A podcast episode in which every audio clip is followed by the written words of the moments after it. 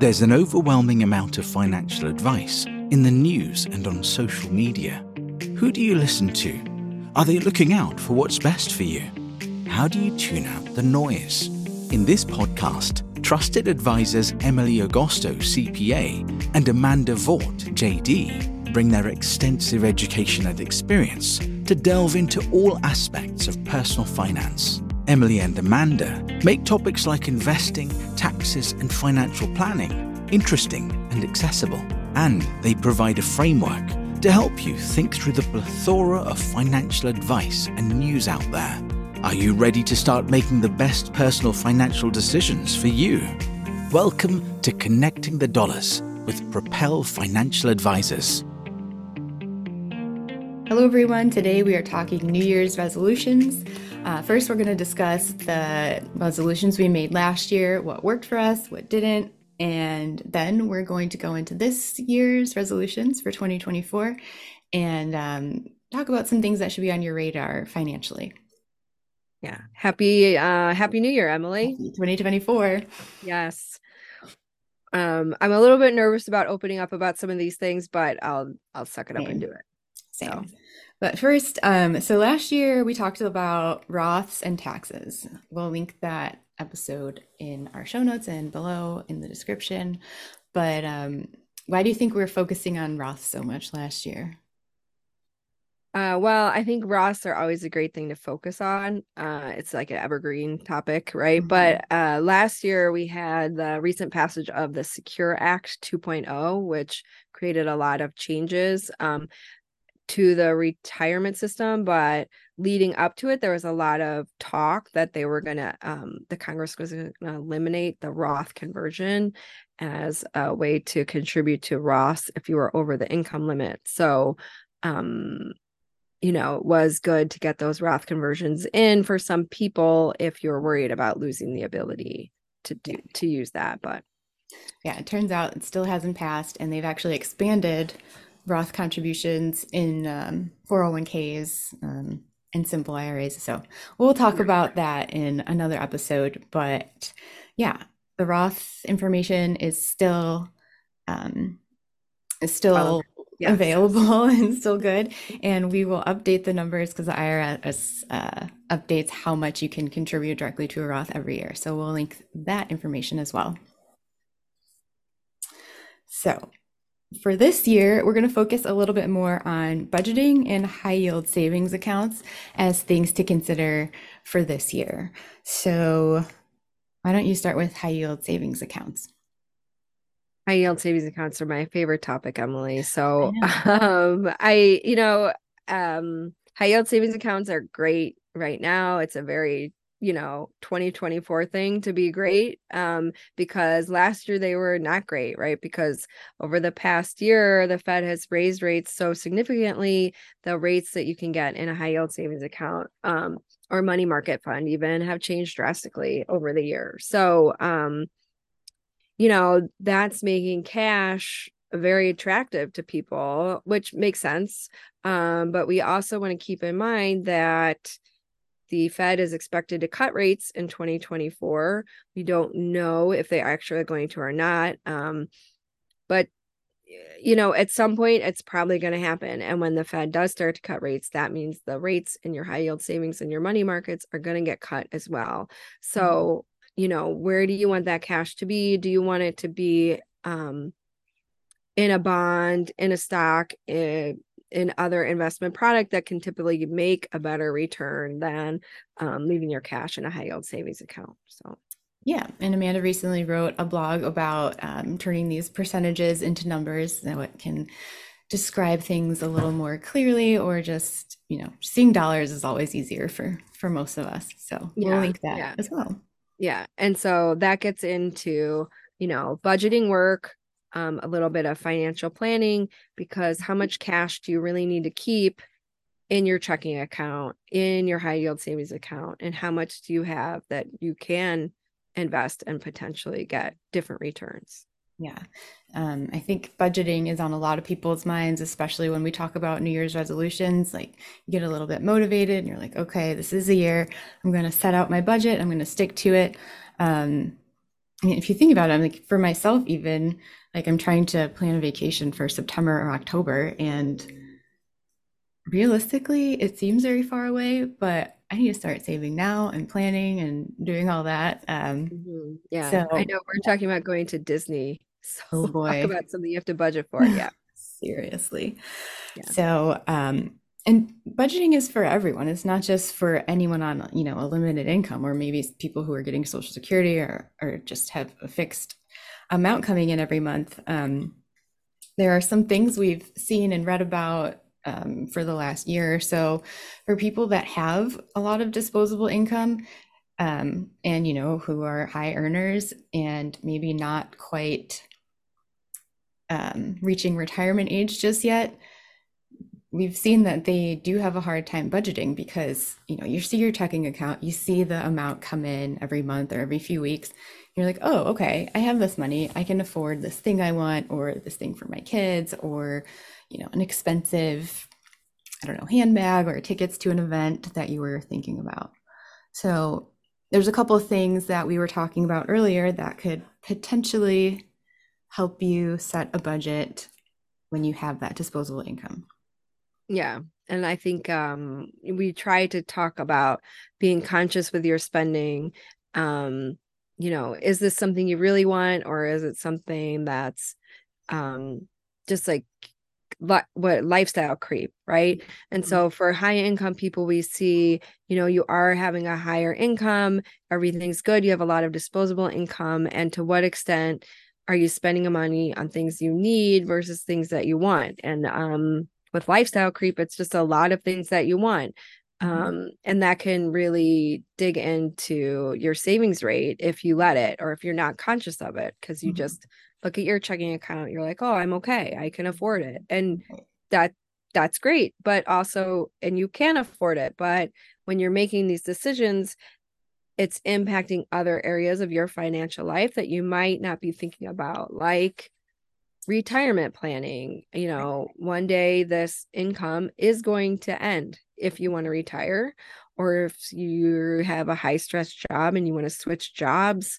um, you want to have a significant savings built up in the mm-hmm. event you do want to switch jobs or you lose your job. Um, and when you are making decent money that's a great time to get set up for that future event right? So um, yeah, that's a really great point people who have these high earning jobs are typically in high stress jobs like think doctors or um, i don't even know high powered attorneys uh, i don't yeah. know what that's like but um, yeah so you may get to the point where you know something happens where you have to be a caretaker for someone or who knows all anything can happen or like amanda said you do get laid off um, you have the flexibility to uh, have some savings to be able to cover a period of time and you don't have to feel locked into that job.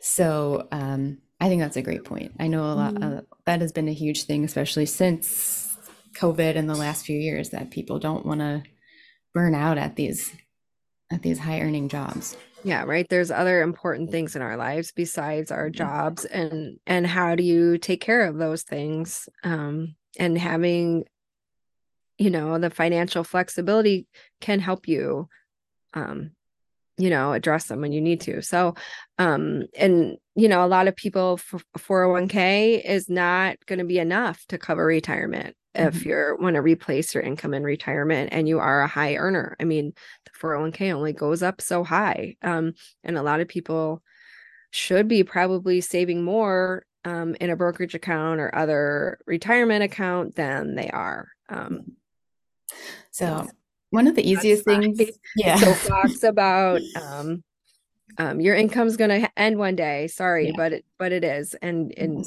and you need to do something about it.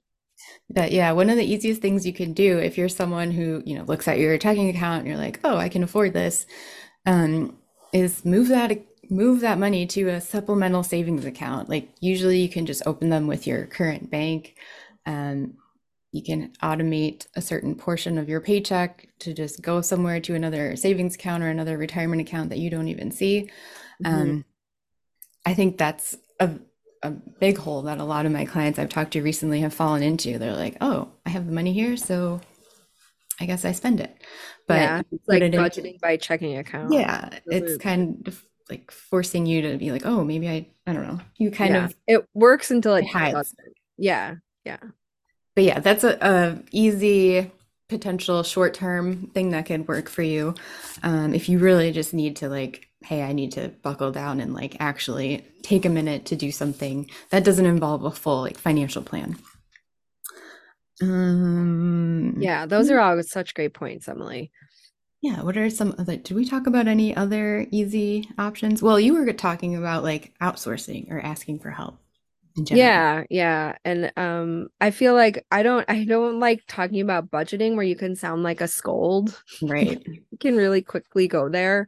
Mhm. Um so um you know, if it is something that's on your radar and you don't get to it, you know, that's okay, but um one thing you can do is if it is something you want to work on is not just say I want to work on a budget, but also come up with a plan um or you know somebody who can help hold you accountable or whatever it is so i was just saying that last year one of my new year's resolutions was to update my estate planning and that's something that most people don't really want to deal with because it's boring you don't want to think about it you don't want to deal with it and there's so Mhm. many other things going on between your professional life, your children, your family, your friends, and that it just easily falls by the wayside. So, um, so this year my plan is to say I still need to do this, and now I need to set ask for help getting it done, either through accountability or